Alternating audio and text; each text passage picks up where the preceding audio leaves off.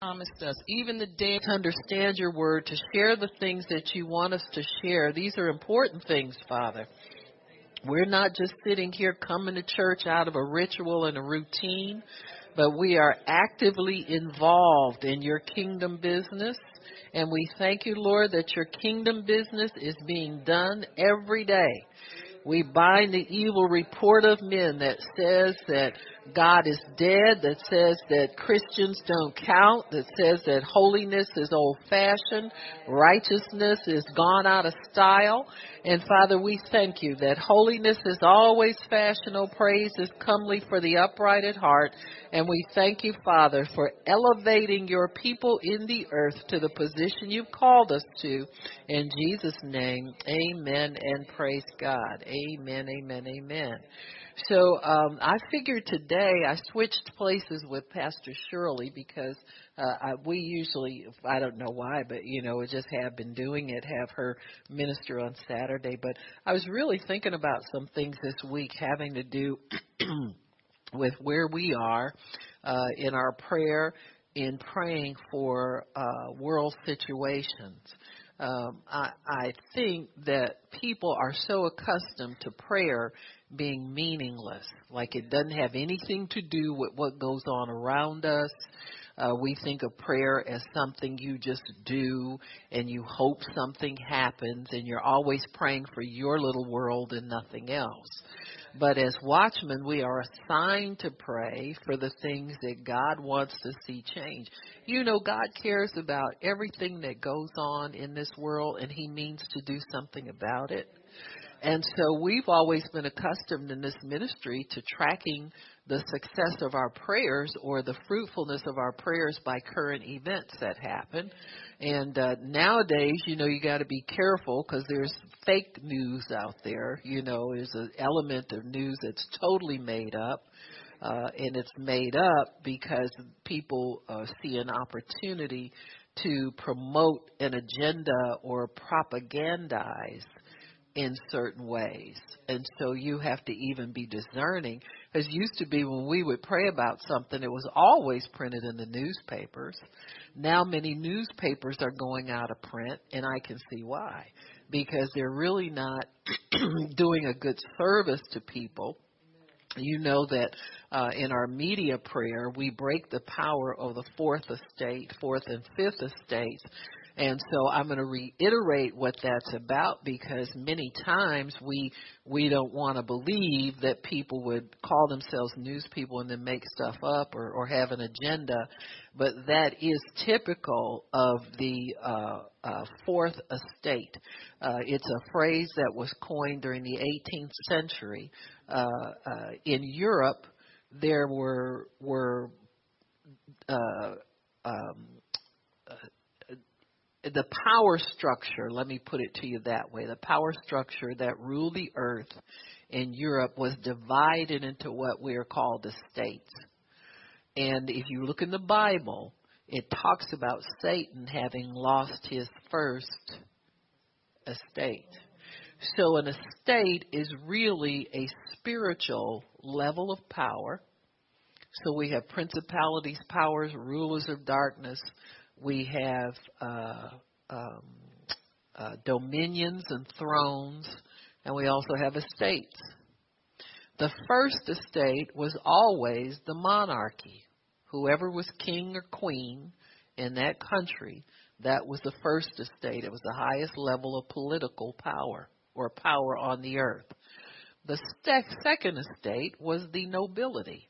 And those were the people, the ruling classes, like Uh, uh, the king king of of England because she is a monarch she holds a position in the first estate but also because they're nobility they are lords and and and barons and princes of different areas.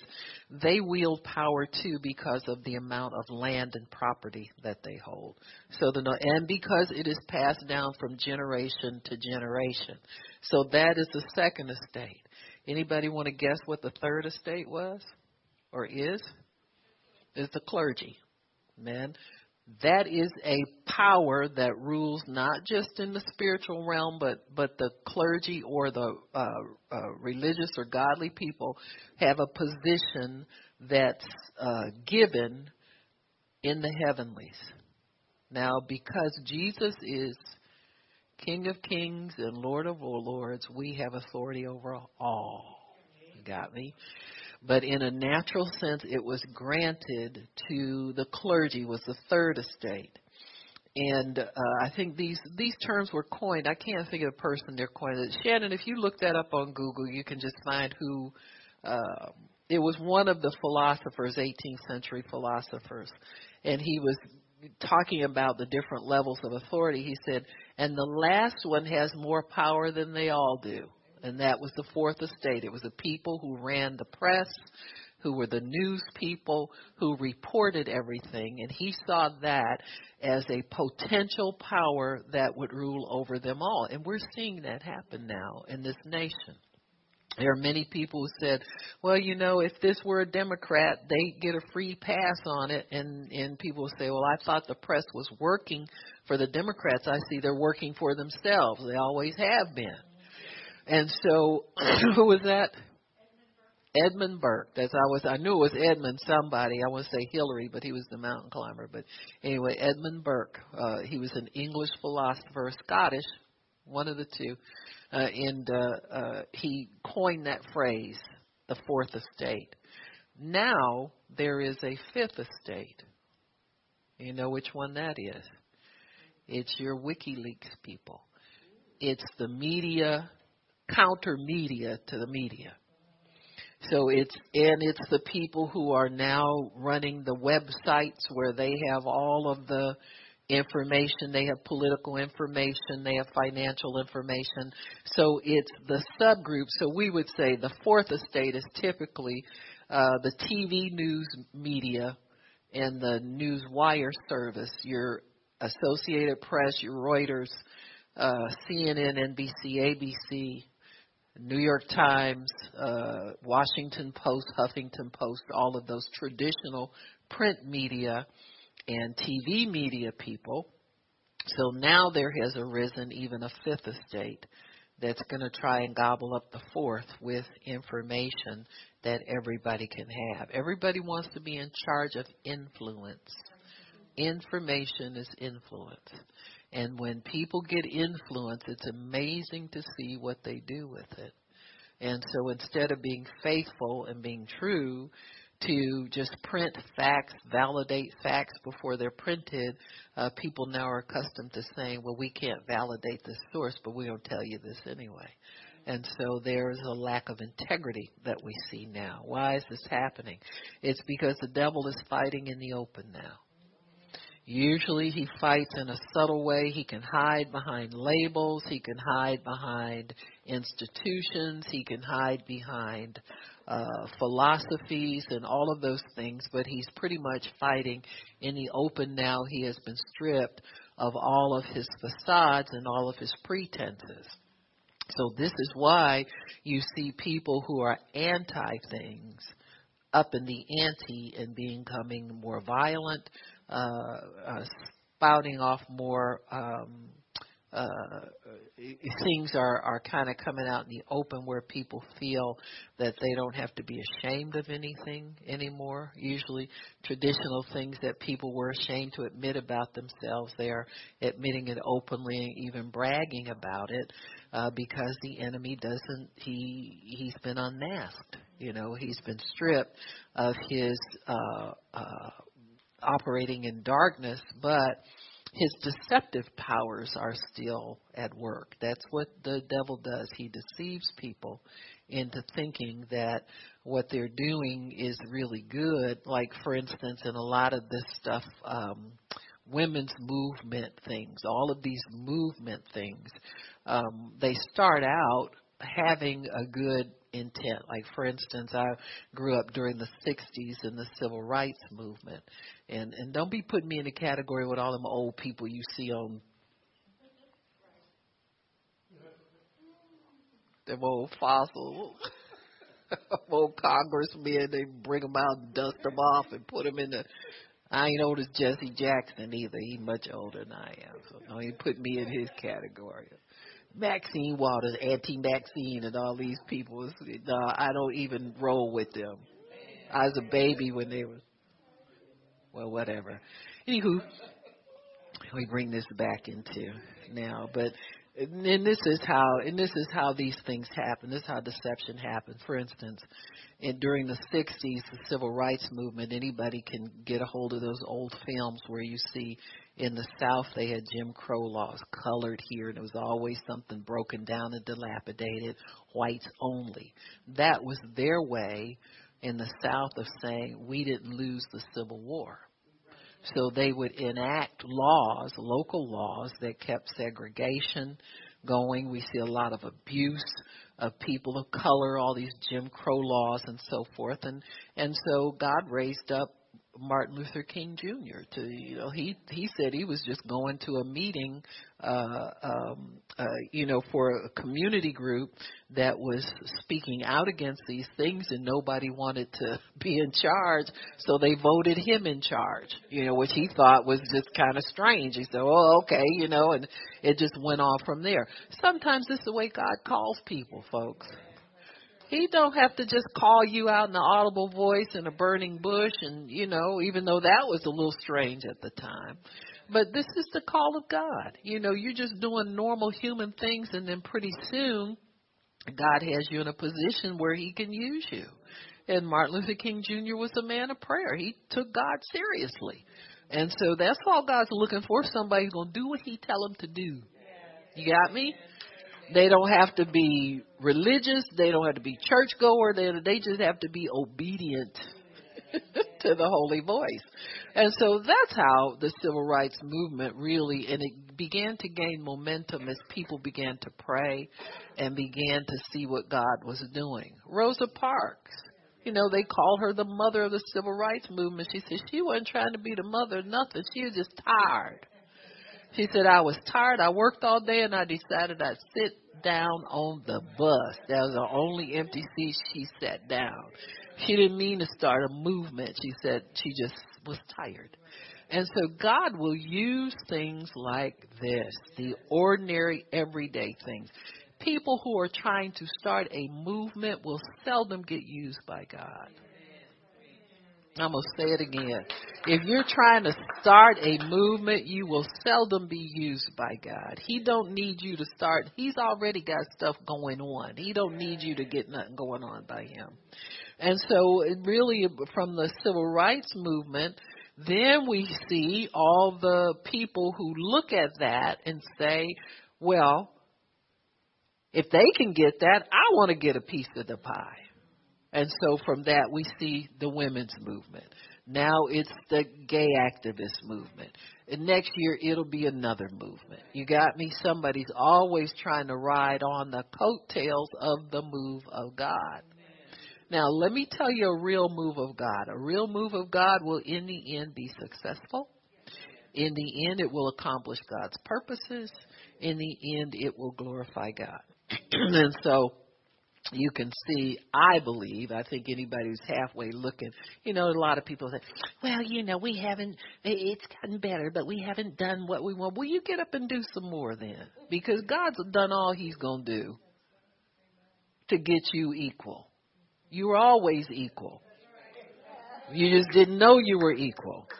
And because there were man-made laws standing in your way, it shows you how long a man-made law will stand if God don't like it.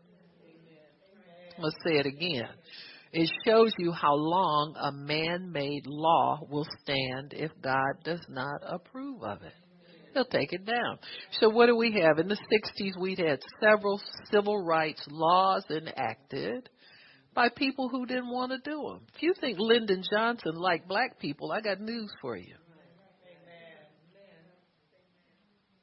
We'll say it again. God made him do it no matter who he liked and what he didn't like. People thought when Kennedy was assassinated because he was from Massachusetts and from the North, that was the end of the civil rights movement. But really, uh, Dwight Eisenhower did more than Kennedy did. He was president before he was. Who you think sent them uh, National Guards troops to them schools to let black people get in there? Hello? God will do what he wants. He don't care what what label is in front of your. You can have a R or a D or a zero in front of your name. If you if you will let God use you, He'll use you. If He gets if you get chosen to be used by God, He'll use you. So let's not get hung up in labels, folks. You need to look and see what God's really doing here, and then you'll be able to appreciate what God's doing and how He's doing. He use anybody He wants to use anytime He wants to use them. He just needs somebody who will obey Him. And so during the uh, at right after the civil rights movement, we see the women's movement. And so now the women want to protest all their things and they find abortion as their main cause. I'm going to say it again. The feminist movement, abortion is the main cause. Abortion on demand became their main cause, and it is still their main cause. That's why they walk around with vagina hats on their heads and talking about periods and stuff on mainstream television and all this degrading foul. If that's the women's movement just put me in with the men or the boys or somebody else because god's given me as a woman more dignity than that. I don't have to you don't have to degrade yourself in order to feel human. If that's what you're doing then you're going the the wrong direction with that. Then right after that, it's the gay rights movement. And what happens is people, for political reasons, begin to champion these causes because they look and they say, well, here, we got a block of votes from this group of people, we got a block of votes from that. So some people just collect blocks of votes so that they can stay in power. That's why you see people promoting all these outlandish ideologies because it's a power base for them. But God, God doesn't care about your blocks of power. He doesn't care who's endorsing you. He don't care who behind you. He wants his agenda done and he wants it done all the time.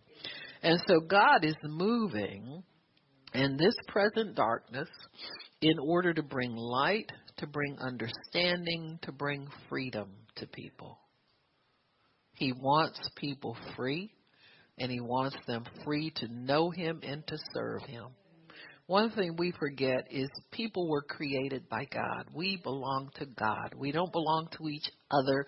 We don't belong to a group or denomination or a political party. We belong to God. And so as long as we recognize who we belong to and we can can do things that will help God with his agenda to bring humanity back to him to love Him, to worship Him. That's the only thing that completes a human being. You can have all the political power you want, you can have all the money you want, you can have all the everything that you want, and but you still will never be complete until you know God. He is the completer of all humanity. When we say God, sometimes people think about a church or a building. Uh-uh. I'm talking about somebody you know, knows you, lives in you, loves you, talks to you, is for you no matter what you do, will never leave you, forsake you, has a good plan for your life, better than you ever thought you could do on your own you get sick of what you're doing, and there's always God. That's why I tell people He is always there for us as people. So, what I thought I'd talk to you about today is the this present uh, darkness and this present warfare and what God's doing right now, uh, the things that He has assigned His people to do. People say, "Well, how do you know all that?" Because I live for God. You, whoever you live for, you know everything you can about them, huh? Amen. Some of y'all been married, trying to get married and all that. If you ain't ready to be living for somebody, you don't want to be married. That one was free. Yeah, that wasn't even. I don't even have. Look, I don't have. Do I have that written down anywhere? See, free. If I have to say some more now, we're gonna take up a second offering, okay? But All right. Like we said, Satan is fighting out in the open. Was that did that give you get are you clear on what where we're at as far as our our fight?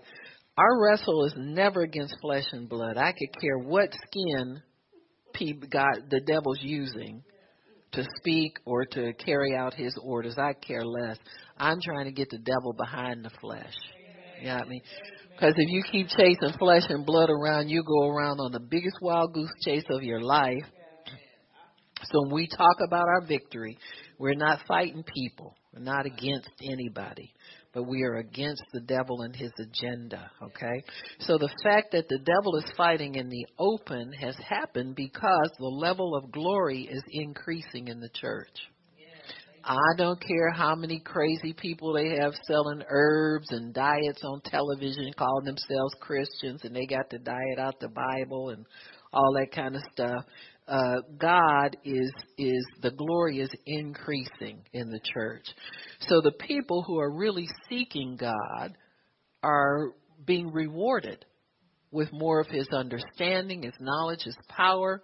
Revelation is increasing. Uh, the things that God wants to give to the people in the earth is increasing. People are increasing in the knowledge of God. Uh, everyday people, uh, because they know how to contact God, are finding uh, ways to relate to God and see God move in their situation. So the glory of the Lord is on the increase in the earth. And of course, it is it is resident within His church, His body. Since the beginning of our watch in this ministry, we have declared the glory of the Lord. That's according to Habakkuk chapter 2 and verse 14. So if you want to turn there, I'll be talking, we'll be uh, studying from that um, for uh, much of, of, of this message. So Habakkuk 2.14 says that as surely as I live, saith the Lord, the whole earth will be filled with the knowledge of your glory as the waters cover the seas. So the knowledge of God and His goodness will not be a puzzle to humanity. Got me? People won't, you know, see a miracle and not know if it's God or the devil. They'll know that it's God. You got me? They won't, you know, somebody uh, um, uh, is speaking to you and gives you a message or tells you something. Uh, you won't be wondering you know, if somebody said, Thus saith the Lord, and you jump and say, Oh, it's got to be God, you'll be discerning. You know what I'm saying? You'll know if it's God or not. So, this knowledge of His glory, His tangible presence, His goodness will be known throughout the whole earth. Very few people, when God shows up with a tangible presence, can't tell if it's God. I mean, you, people who like us who are spirit filled, we know immediately the presence of God. But even the sinner will know the presence of God. Amen. so, we have declared the glory of the Lord, and it is increasing. The time, it's increased to the time we live in now. While the glory increases, wickedness is business as usual.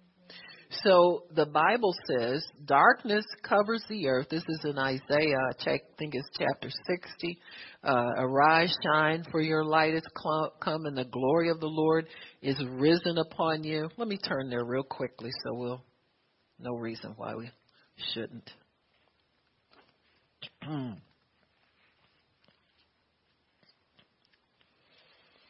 Arise, 60 verse 1. Arise, shine, for your light is come and the glory of the Lord rises upon you. See, darkness covers the earth, doesn't it?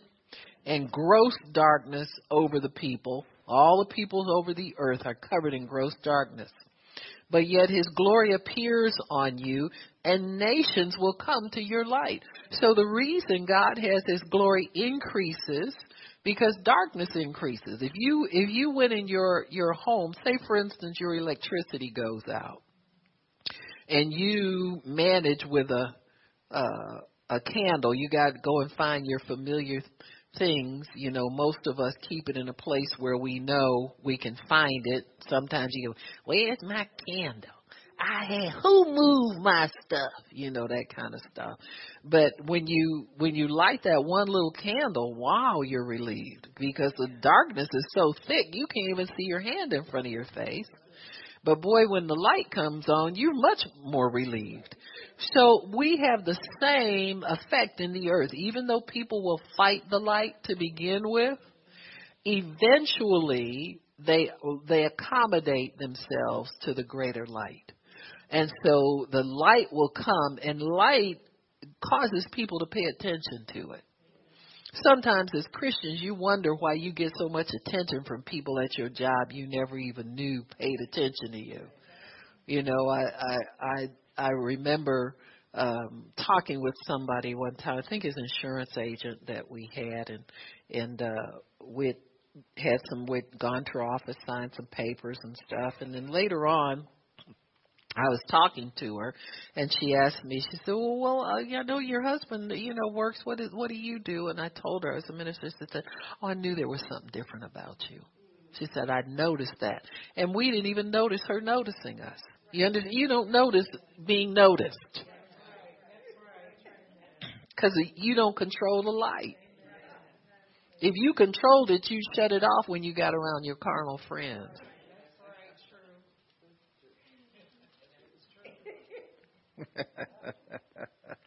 Not throwing no shade.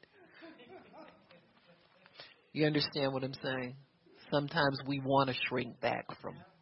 We don't want no trouble. but you go get it anyway. That's why God doesn't put us in control of the light.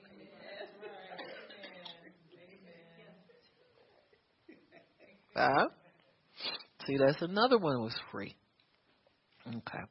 So it's the time that we live in now. Gross darkness. If you don't think gross darkness is coming earth, never look at something immoral and degrading and just think it's normal and not have some kind of Holy Ghost response to it when I say Holy Ghost response, you know what, Lord, I, I bless this person in their ignorance. They think they're doing something important. But Lord, I just ask you to enlighten that person, set them free from the devil's bondage. I don't care who it is. It can be somebody you see on a newsreel on television, but pray for that person.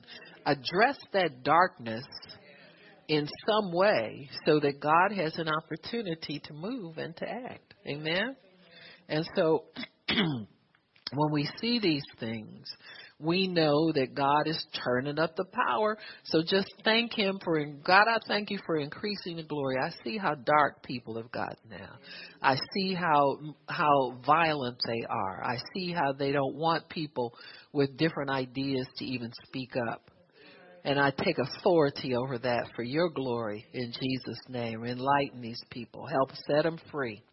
So in in Habakkuk uh, 2:14, and we this is our our uh, scripture for the ministry. In 2:1, it starts, "I will stand upon my watch, and I will notice what the Lord is doing." Amen. Uh, we see even in Habakkuk in the early part of the chapter, it says, uh, "Gross darkness will uh, follow the earth." and I will look to see what God will say to me and what I will answer to him about what he's given me to do. So this is one of the scriptures or books in the Bible that is a mandate for people to be responsible for their lives as Christians while they're here on earth everybody in here is going to have to give an account for everything that they do. Christians don't. We act like we don't have anybody to report to most of the time. But we have to give an account. But the watchman even is more accountable. Because God's going to ask us at the end of everything, what did you do with what I gave you? What did you do with the knowledge that I gave you? What do you have to show me for the time that you spent down there? Instead of going to church, nodding off, coming in when you feel like it, halfway doing your prayers. Huh? You understand what I'm talking about?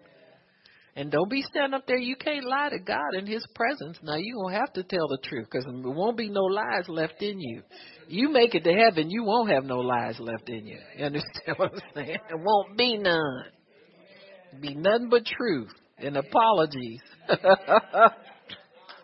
huh? He says, I will look to see what he will say to me and what I will answer to him. Amen. And he said, The Lord replies, Write the vision down and make it plain upon tables that he who sees it may run with it. What vision? It's in 214. The whole earth will be filled with the knowledge of the glory of the Lord as the waters cover the seas. That's the vision we're praying. That whole prayer manual is geared for that to happen. So write it down in your Bible this date you finally found out what you've been coming to prayer for always. What vision? That one. Now, just keep reading. You'll find it all. So we're living in a time. I'll put it to this, put it to you this way. This is a day of vengeance and mercy of God. Amen. God reveals Himself to give people a chance to repent. You know His will is not that anybody perish, but everybody come to repentance and the knowledge of the truth. People in darkness live in darkness because they don't know any better. That's all they know. They keep going deeper into darkness because that's that's where it's leading them. So God wants to have great mercy on people. Remember uh, Jonah when when God fought him so hard to get him back in his will, just so he could go and prophesy to the people of Nineveh. And what happened in Nineveh? Those people repented. They even the dog and the cat didn't eat. Huh? Isn't that what the king said? He said, "I'll cut off everybody's food. We're gonna stop all of this nonsense till we hear from God." Said even the cows didn't eat anything, the dogs and the cats didn't eat. Now everybody was fasting until till God removed the judgment from them. They humbled themselves in sackcloth and ashes and waited for God to release them from certain judgment. So these were heathen people that decided they stopped their shenanigans and trust God. And so God is doing the same similar things in the earth now all these Christians who are sitting up waiting for doom and gloom, they can just they'll they'll die and and and leave this earth waiting on something like that to happen because God isn't planning anything like that. His last resort is to he said when he destroyed the earth because man was so sinful, he said I'm never going to do that by water again, but at one point everything on this earth will be done away with because this earth itself will be destroyed. And so God is letting people know by the rainbow that there's always a chance for repentance. That rainbow means mercy. It don't mean gay. It means God's mercy. Amen. The devil's always hijacking something, trying to mock it. But every time I see it and gay people have it, I say, God, just remind them of what it really means. Remind them it means your mercy coming into the earth. You can't hijack something from God. He'd talk to you so fast it'll make your little blow your little carnal mind. You'd be sitting up in a corner somewhere nervous and shaking. you know what I'm saying? You don't boss him around. God is God. What people think they're doing down here, but God is still God. Amen. Amen. So, in Habakkuk 12, if you'll drop down there, he says here, the devil, the enemy is puffed up. In verse 4, why don't we go there? We'll just read the whole thing. His desires are not upright, but the righteous person shall live by his faith. The King James, it says, the just shall live by his faith. Indeed, wine betrays him. Isn't that true about people now? You see people taking all kind of drugs, drunk and arrogant. He says he is arrogant and never at rest because he is greedy as the grave and like death is never satisfied. He gathers to himself all the nations and take captive all the people, talking about Satan. Will not all of them taunt him with ridicule and scorn, saying, Woe to him who piles up stolen goods and makes himself wealthy by extortion? How must must how long must this go on? Will not your creditors suddenly arise? Will they not awake and make you tremble? Then you will become their prey. Because you have plundered many nations, the people who are left will plunder you. For you have shed human blood. You have destroyed lands and cities and everyone in them. Isn't that true about this nation? And with abortion, we've shed innocent blood. Woe to him who builds his house by unjust gain, sitting high on his nest to escape the clutches of ruin. You have plotted the ruin of many people, shaming your own house and forfeiting your life. The stones will cry out, of the wall will cry out, and the beams of the woodwork will echo it. So these people who are doing evil and, and mistreating people and taking advantage of people and think they're getting away with it, think they're going to have it, it like they want to have it forever. It's people who think they're running the earth, all of that stuff. They will, will, you know, the wall will start talking to them. Won't be the first time. The Bible says the stones on the wall will start prophesying to him. Huh? God will use whatever he wants to get a message across to people. Nebuchadnezzar's son thought he was going to take the holy, uh, the dedicated vessels from the temple of God just because they had captured the nation of Israel. This was part of their Israel's captivity in Babylon. And they were drunk and having a party and they said, Hey, guess what? What guess what we gonna do? You know all them gold goblets we took from the temple, from the uh from the uh Hebrew temple? Let's get them out and drink our wine in it. And they made the mistake. I guess God was was looking and not saying anything for the longest time until they took his stuff out. See, when the Hebrew people took blood and sprinkled it over everything in the temple. They dedicated it to the Lord. Now you can do everything you want to do, but you mess with something that totally belongs to God, they will say something. So God didn't say anything to anybody, but they looked up and saw a finger writing on the wall. No hand attached to it.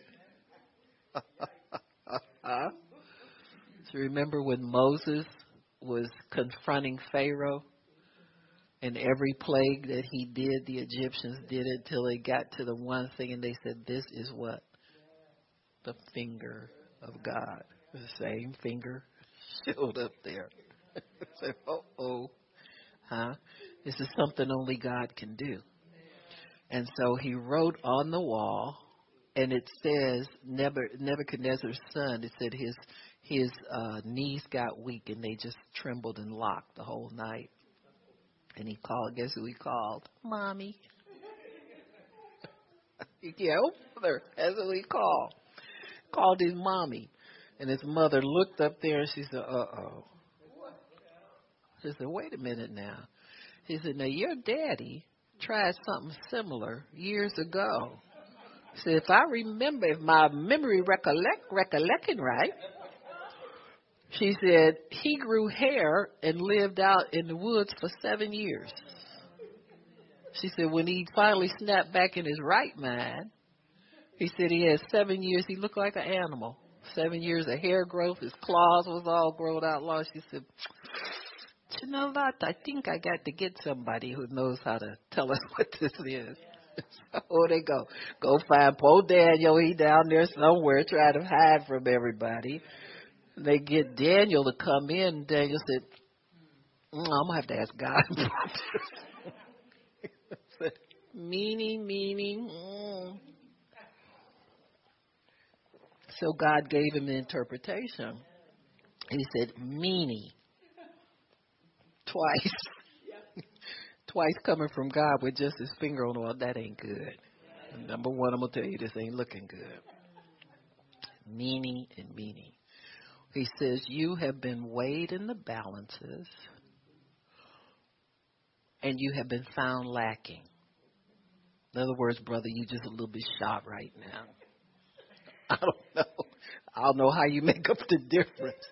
But when you've been weighed in the balances, see, it's judgment time. And God's judging you, and you a little bit light on your glory up here. You've been found lacking. And so before the night was over, uh, I forget who was the next one. So they, they were the the Babylonians were taking over. I think the Assyrians or somebody came in and killed up everybody in the palace. Got me? But before he died, he knew why he died. It was time. Amen. And so when it's time, folks, it's time. When as long as Daniel was living in the palace, he showed mercy to his father. He here's the son wanting to do his own thing and it don't go too long. You got me? Because you're responsible to understand what your parents know. Before God, if your parents talk talk teach you and talk to you, you should be wiser and not lacking in wisdom for your life. So God's really holding his son responsible for more knowledge than he is for less. Don't ride on your parents' coattails for, forever. If your parents know God, you ought to know him better. According to God. The Bible says the glory of the latter house will be greater than that of the former house. If you know things about God because your parents are, are wise in the things of God, don't take it for granted. Use it as a building block to build your knowledge for your generation in the things of God. So, God will gather his people to himself, but they have to be alert in the spirit and yield to his leading. Be alert to the Spirit and yield to the leading of God. He will always take care of His people, but not against your will and not without your cooperation. You're going to cooperate with God in order to get the benefit of it. so, um, it says here in verse 17, the violence you have done to Lebanon will overwhelm you, and your destruction of animals will terrify you. He says, For you have shed human blood, you have destroyed lands and cities and everyone in them. Of what value is an idol carved by a craftsman, or an image that teaches lies? In other words, your Buddha, your your uh, Allah, all of that is going to fail. All these man-made gods will be no good for you in the day of God's vengeance. A, a, a man makes idols that cannot speak. Woe to him who says to a piece of wood, Come to life, or to a lifeless stone, Wake up. Can it give you guidance? It is covered with, if it's covered with gold and silver and there's no breath in it, I don't care what it's made out of, it can't help you in the day where you need a God that's alive. That's why Everybody hates Jesus. Everybody hates his name. Why? Because when you call him, something happens. At least the demons will tremble. Huh? They don't like him because he's alive. He can do something.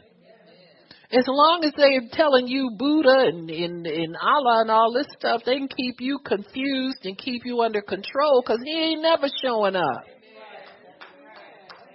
None of these dead gods can do a thing for these people.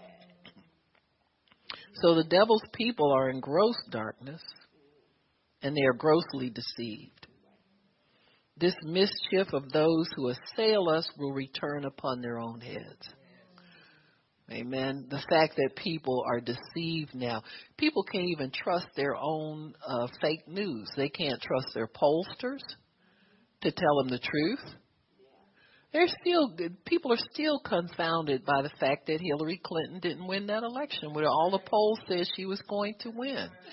So here the devil's lies are confounding his own people. Now they're confused. They don't know which way to go. That's why they're tearing everything up. What you're seeing is the mischief of those who thought they could hurt God's people return upon their own heads. Listen, God founded this nation. Well, I didn't get an amen. Huh?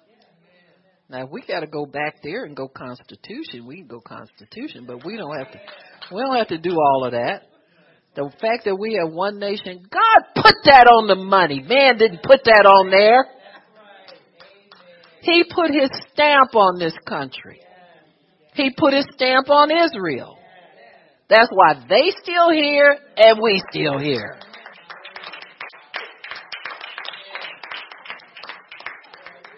Now, you know, people can come over here and they can cooperate and be friends and all that, but he ain't letting no Muslims take this over. Are you kidding me? It won't be nobody left. They get finished killing. Uh, are you kidding? The devil's people get get wild and get free and start killing up everybody. Won't be a person left. God is not for murdering innocent people. Are you kidding me?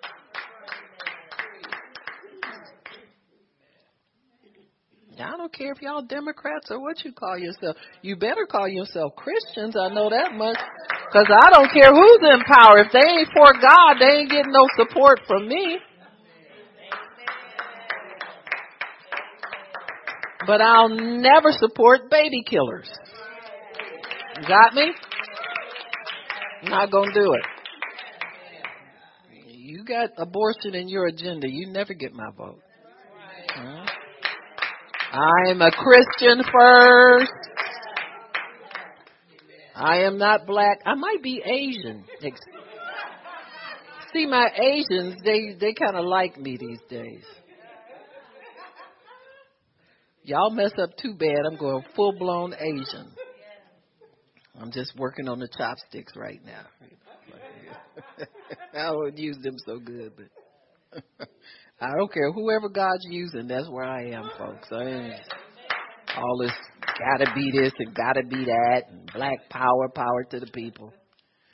You know, people have more power than they know what to do with most times. They now we're not using half the power we have get me caught up with people like that. It's nonsense. I'm sticking with God. I don't get involved. I don't get involved in movements.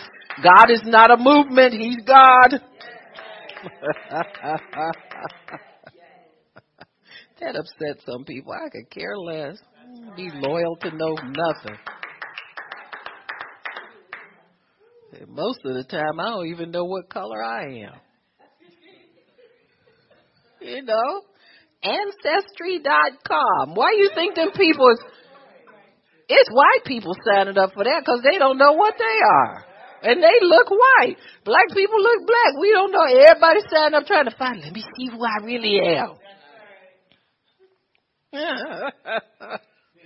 you better be people.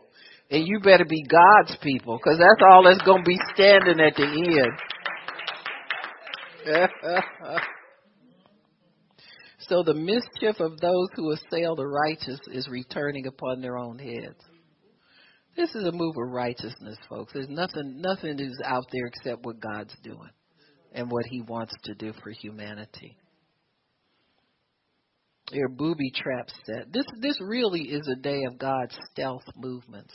Write that down. S T E A L T H. God is moving in a way that's defying stereotypes of all kinds. It's defying racial stereotypes. It's defining political, defying political stereotypes. He's just moving where he wants to move. But this is the move of a stealth of God. I was uh, speaking to somebody. I was able to went out to a, a women's conference in California. Another one of those things where I don't know why I'm here. You know, it's, it's always kind of that way with me. Unless I'm in charge, I never know why I'm there. Um, seriously though, but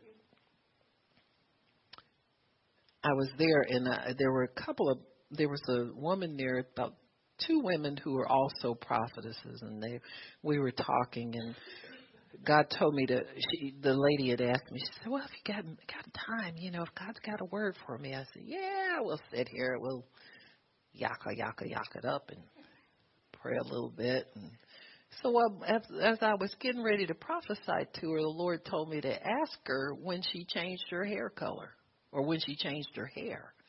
And she looked at me and she said, "Oh, I did change." She said, "Actually, I've been wearing it." She had a perm, but it was blonde. But you know, I could tell that wasn't her natural color. You know, no shade. mine ain't mine either. You know. But uh, I asked her, I said, when did you change your hair?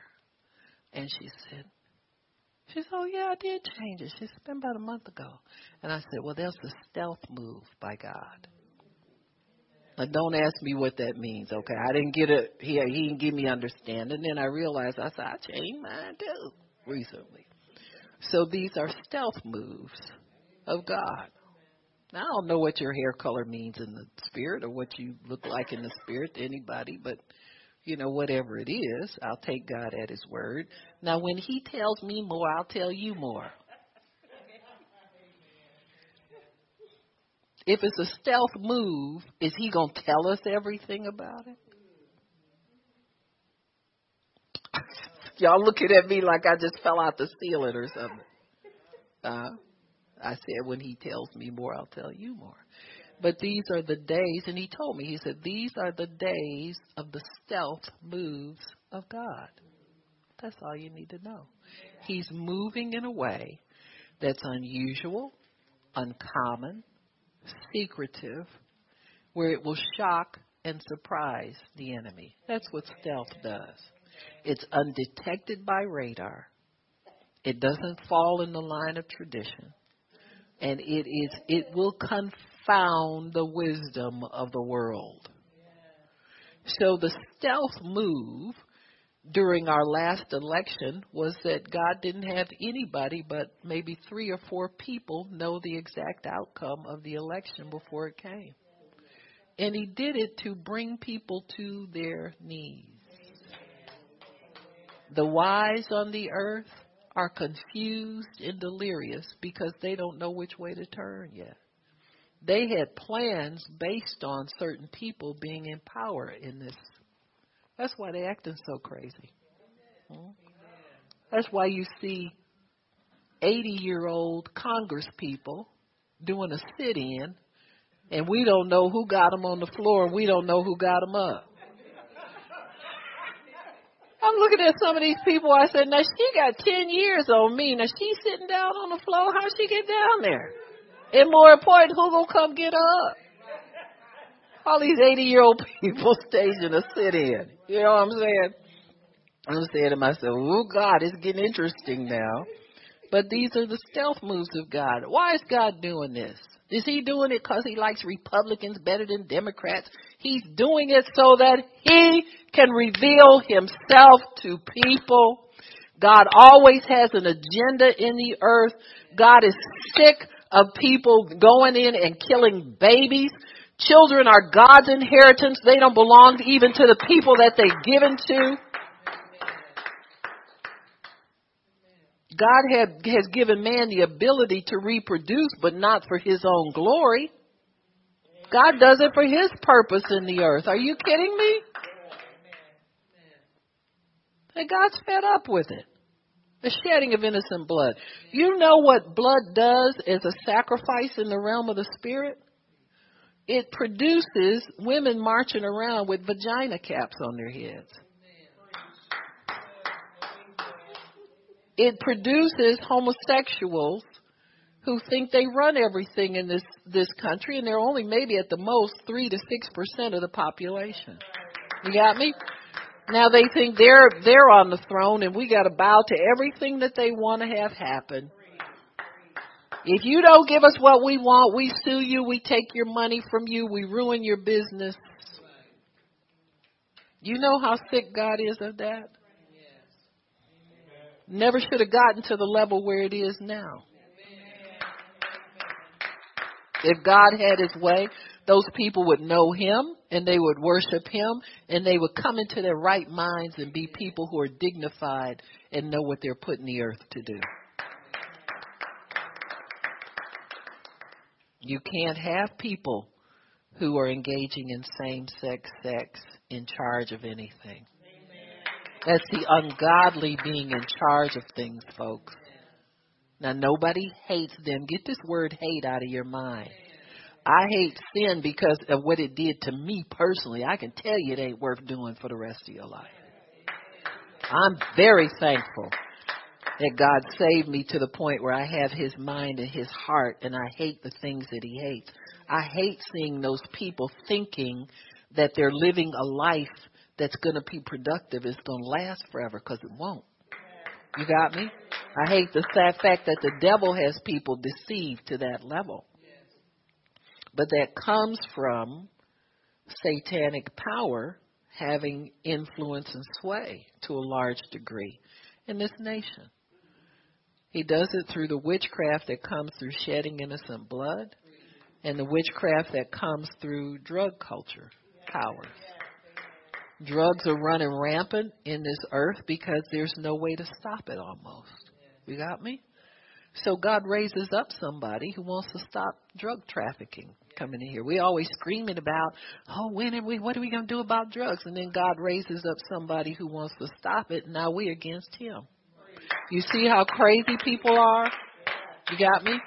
People cannot see beyond what they're taught and what the devil's deception is telling them. Huh? Anybody who wants, and all Donald Trump had to do was get in office, and they say 60% of the illegal border crossings stopped already. Ain't no wrong. All you got to do is speak about the things and mean it. It's it's called prophesying, folks. So we're living in the prophetic age of God and the stealth of God where he'll put the words, his words in the mouth of anybody. As long as that person has got enough courage to get up and talk for him, he'll give them words to say. Oh, you think he only lets, only lets uh, church people prophesy?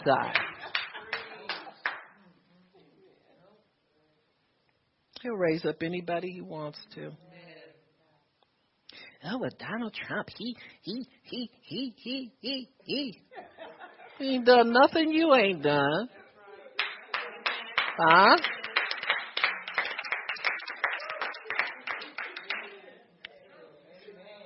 He ain't as bad as Moses. Moses murdered somebody. Well, we got him. Everybody loved Moses. He all over the Bible. God used him a whole lot. Who else you want to talk about? David? Ooh. David's a fornicator, an adulterer, and murdered that woman's husband. Who else you want to talk about? Just name them. Name somebody perfect that God used. And I'll cast that lying devil out of you. Uh, you ain't perfect either.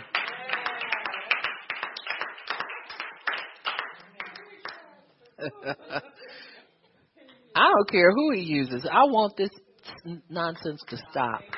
And I've been praying for 30 years for a stop to most of this stuff. And I could care less who God uses. I'm going to pray for them, pray for them to be successful. As long as they got the head on the devil's neck, I'm praying for them to get, get it done. Let's finally get something done here. See, you mad at him because you ain't got no prayers on the altar. You ain't got no, you ain't got no labor involved in this. Huh? you can tell the praying Christians from the lying Christians.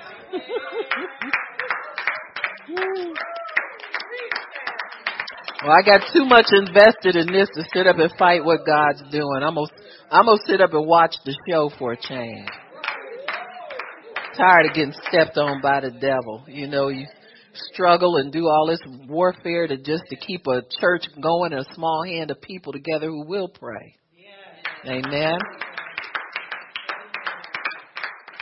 This is not the place to come if you're looking for a husband or a man or a woman or if you want to get down to business, it's a place to be. All the ones looking for a show and all that stuff, they gone. Mm-hmm. Came here for a minute and they saw it wasn't going on like that and they kept it moving. It's fine with me. So look for people, the devil's people, to get more deceived, more depraved, more gross darkness. You got me? Because they, they, the longer they hold on to their false beliefs, the farther they will descend into darkness. Know that the mischief of those who assail God's people will return upon their own heads. Mm-hmm.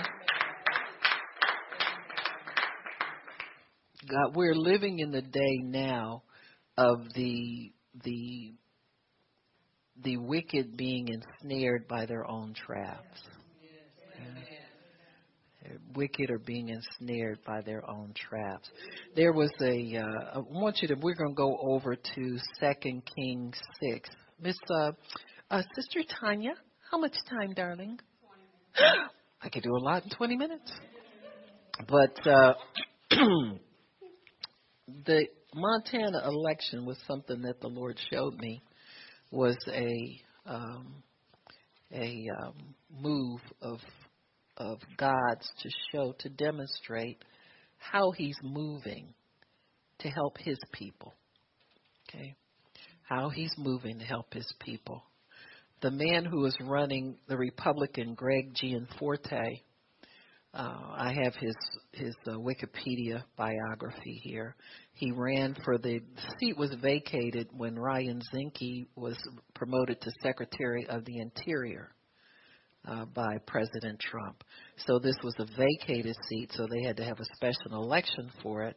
Rob Quist, who is his Democratic opponent, uh, is about 73 years of age. He is a songwriter and a singer. His most um, recent uh, thing that he was in the news for, he goes to nudist camps with his daughter to entertain at nudist colonies. He's running for public office. But see, people aren't upset about that. You got me? So, with your own daughter, and you're standing there with no clothes on, and you're entertaining You got me? So the day, the night before the election, Gianforte, the Republican, was accused of assaulting a reporter, Ben Jacobs. Jacobs supposedly uh, was too aggressive with him, and he just got sick of it and slammed him. Okay, who is this man, Gianforte? He is the he co-founded his own technology company called Brightwork Development. That company was sold for $10 million in 1994. So he was a 10 millionaire. Um, in that year, it was sold to McAfee Software. If you know McAfee, well, that man's crazy himself, but they sold all the software uh, really to com- protect computers for the longest time. So he was a multi-billionaire. He moved to Montana. He does still have a technology uh, company, but what he does, he's a member of a board member of FICO and chair of a board of Petra Academy in Bozeman, Montana, a Christian school.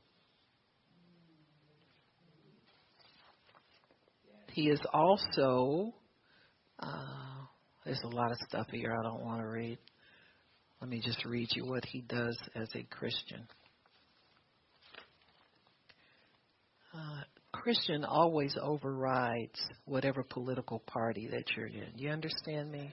You don't look at any of that stuff, but you look at what he does. Um, okay. Sorry about that.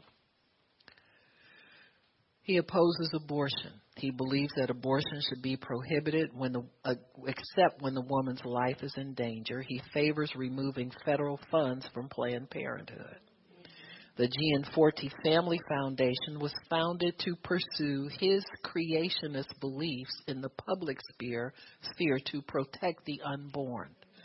The foundation has been part of the anti abortion campaigns. He has outlined his position on retirement by using the biblical example of Noah. He said there's nothing in the Bible that talks about retirement, and yet it's been accepted concept in our culture today. Nowhere does it say, well, he was a good and faithful servant, so he went to the beach. So, so he's a he's a, a very outspoken proponent and uses the Bible. He is a creationist. He expressed support for elements of creationism. The Gianforte Family Foundation do- donated a T Rex skeleton replica to the Creationist Museum in Montana. So he's got a creation. Remember the one we got in Kentucky down here, how they protested against everything those people did? So they do the same thing with him. He is uh, he opposed efforts to settle refugees in Montana. Man, he supported the hiring freeze, Trump's hiring freeze uh, that's been lifted. It was just temporary. Uh, and he supported Trump's executive order to temporarily ban immigration from seven predominantly Muslim countries. Man. So this is who this person is. Little did the devil know that in Montana, oh, he opposes sanctuary cities. He supports repeal of Obamacare. He opposes same sex marriage. He has stated that he supports government enforcement of non discrimination for workers, but not for customers. He has donated to the Family Research Council, which is supports focus on the family. He is uh, he advocates a constitutional amendment prohibiting same-sex marriage, and the Montana Family Foundation, which is the state's primary advocate against LGBT policies. He opposes the legalization of marijuana. The the Gianforte Family Foundation, yeah, Chuck. I bind you and you leave Chuck alone. He's made tens of millions of dollars in charitable contributions describes this as its primary mission to support the work of faith based organizations engaged in outreach work, strengthening families, and helping the needy. Amen. Organizations in Montana that work to improve education, support entrepreneurship, create jobs, just normal life he supports. Family Foundation has given nearly $900,000 to the Montana Family Foundation, and some years making up half of their total contributions. So, you think the devil don't want to stop him? So what what the enemy did was set him up to hopefully not get elected. The night before the election, the enemy uh, prompted him to assault this reporter. They say the assault reporter was very aggressive, had a microphone up in his face. We wonder which one was assault because if you threaten somebody, amen. But anywho, misdemeanor assault. Uh, and we said this is the time of the stealth of God, right? Well, little did the devil know that before the election, over 60% of the ballots were mail in ballots. So if you're going to stop somebody, if you don't do it the night before the election, stupid devil. Did we not say God would confound the wisdom of the so called wise? Amen. So he was elected. Even so now somebody sitting in Washington who is pro marriage between men and women, anti GLO. Amen. Amen. Amen. So that's what the stealth of God means. God's moving in ways that we don't know and we cannot predict. Amen. He's also moving prophetically because we all know that President Trump has been to, he's been on a world tour and spent a lot of time talking with um, Arab and Middle Eastern leaders, world leaders, getting commitments to fight ISIS to fight terrorism. Um, on, uh, I think it was what day was it? On the 25th of May, supposedly during the Ramadan holiday, there was a bus that was carrying Christians to one of their their uh, places of worship, and it was hijacked by terrorists. They killed 26 Christians on that bus. Um, the president of Egypt um, sent planes to Libya. They know where all these people are, folks. They just haven't been doing anything about it. Let me tell you the problem that we have in leadership throughout the world. One of the reasons we have poor leadership is because of the legalization of abortion. The the Bible says every child that opens the matrix of the womb belongs to God. So the firstborn of every human being, I don't care if you saved or not. God has a special claim on them. Firstborn were always given the the bulk of a family inheritance in the nation of Israel throughout the Middle East. There's a lot of investment made in the firstborn of every family. Why? Because that's where most of the leadership qualities are. When you kill the firstborn, you kill the strength, you kill the leadership, you kill everything. And so that's why we have such wimpy, wishy washy so called leaders in this world. Amen. And so God knows this, so He searches for leaders. He puts stuff in people that He knows will make them unwavering. Amen that won't cause them to bow when they go to people and and have you know have them pr- promote what God wants them promote when He wants them to promote it. That's all God's looking for. Somebody He can use, folks. I don't care what sex you are, what what whatever you are, what color you are. God is looking for people who will speak His word, do the right thing, protect humanity, protect the unborn, protect the innocent, and stand up for Christians who are being murdered around the world. Now, I don't know how you feel about them ambushing Christians, but it ticks me off. And I'm glad somebody's willing to go over there and bomb them people back because they got no business killing anybody. People don't belong to each other, they belong to God. So, what God is up to in this age? Let me tell you. Second Kings chapter 6. Why don't we go there? 2 Kings 6.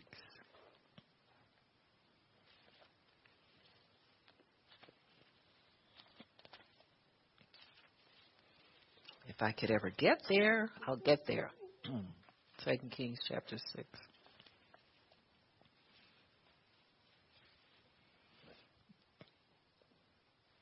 In cha- in uh, verse one. Now we'll do verse eight. I don't have to have to go that far.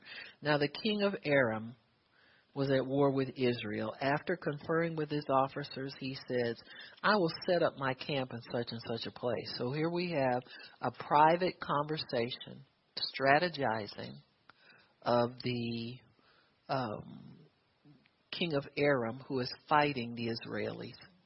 And he wants to surprise them with a surprise attack. Kind of like they did with the Christians in the bus that were just going to worship. And he says here, I will set up my camp in such and such a place. Verse 9 The man of God sent word to the king of Israel.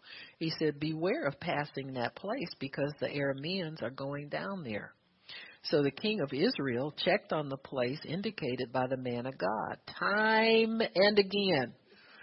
If God does something once, he will do it again. It's a pattern with God. If it's working, he continues to work it. Amen. So this is God's strategy against them. This is the stealth of God.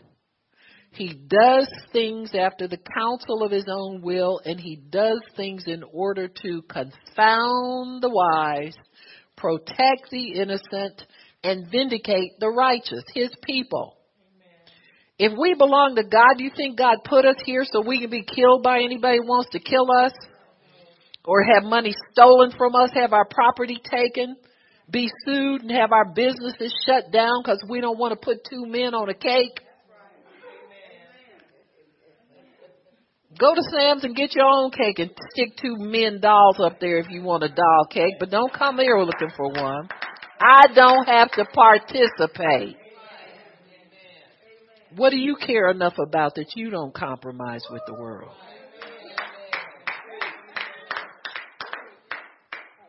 Like you got to do what you got. No, you don't. You don't tell people what's in their conscience. They have to answer to God for their own conscience can't answer for somebody else. a little compromising self. Always got a always got a reason to go the devil's way. Trying to keep you from going to hell. Are you kidding me? They'll have us all getting transgender operations pretty soon. Well, that's coming next. You don't think they can get a team of psychiatrists under nationalized health care to say that you ain't satisfied in your body? Oh, really? You think that won't happen? Look at what's happening now. Huh? Oh, we have a panel of psychiatrists, and your child is not happy because they're supposed to really be a man and they're a woman. Mm-hmm. That's what Hitler done. He did experiments with. We're living in that day and age, folks. You keep taking the control away from yourself with your own seed and your own household and your own family. Huh? Oh yeah. How many minutes I got, Miss Tanya? oh, Tanya, why do you do this to me? Tanya, darling. Okay, we better go for it. So this is the stealth of God. Huh? So so the king now, he's mad at his own people. He said, We got a snitch in here, we got a traitor. We got leaks. Hmm? We got leaks in the intelligence here. And he says, This enraged the king. Verse 11. He summoned his officers and said, Tell me, which of us is on the side of the king of Israel? And then somebody who got another leak, somebody leaked from someplace else. He says, None of us, my lord the king, and this might have been the Spirit of God speaking through this man, said one of his officials, but Elisha, the prophet who is in Israel, tells the king of Israel your very words that you speak in the bedroom. Uh, see, when God was God wants to find out information, He'll get it from anywhere. He'll find out what you're doing, what you're saying. The Bible says, "Don't curse the king, even in your bedchamber, because a little birdie will go tell on it. Tell all the tell all the time. Kids wonder how their parents know everything they doing, huh? Right. This is how. So the king said, Go out, go find out where he is so I can send the captain and the men to get him. Report came back, he's in Dothan. So the king sent him down there. It says, When the servant of the man of God got up and went out early the next morning, an army with horses and chariots surrounded the city. And it was just the two of them. He said, Oh, no, my Lord, what shall we do? And the man of God said, Don't be afraid. See, that's who God's looking for. That's how why he uses certain people. All the wimps in the world cannot stand against a person who is not afraid. Amen. That's all he's looking for, somebody who ain't scared. If he can get the fear out of all of us, he'd do it, but he knows he can only get it out of certain people. Huh? I don't care what you say about Trump, he ain't scared of nobody. I've never seen him back down to nothing. you don't think God can use people like that? Use him better than somebody who's bowing to all these Arabs everywhere. Instead of telling them, telling them what to do, they telling him what to do all the time. And he says, "Don't be afraid. Can't you see? Can't you see, Christian? Those who are with us are more than those who are with the devil." The devil's people are always outnumbered. And he, Elisha prayed this prayer, and this is my prayer for the body of Christ. Lord, open their eyes so that they may see. And the Lord opened the servant's eyes, and he looked, and he saw this. He saw those who thought they were trapping them getting entrapped. They just ran into God's trap, that's all. They thought they were going to confront the man of God and kill him and his servant. I got news for you. You just fell into God's trap. God always has the devil entrapped. And he says he looked around and saw the hills full of horses and chariots of fire all around Elisha. Prophets who are obedient have that protection. He says, as the enemy came down toward him, Elisha prayed to the Lord and says, strike him with blindness. So he struck them with blindness as Elijah asked. Elisha told them, this is not the road and this is not the city. Follow me and I'll lead you to where you look. You know, blind people will follow anybody who offers to help them. Uh huh. So this is how he got them all. He just said, Lord, get them subdued so that I can get rid of them and get them where I want them to be. And that's what God's doing in this hour, folks. All the people who thought they could kill babies in this country forever, they are being struck with blindness. They don't know what hit them. I'm telling you. That last election, that was a move of God. You don't have to agree with me because I know what it was. You got me? I understand what's going on. You can think God's in it or you can think God's not here. But honey, God watches everything everybody does. And he keeps up with everything. And he is having, God is having his day and having his way with the people in this earth. Amen. Why don't we stop? Father, we thank you.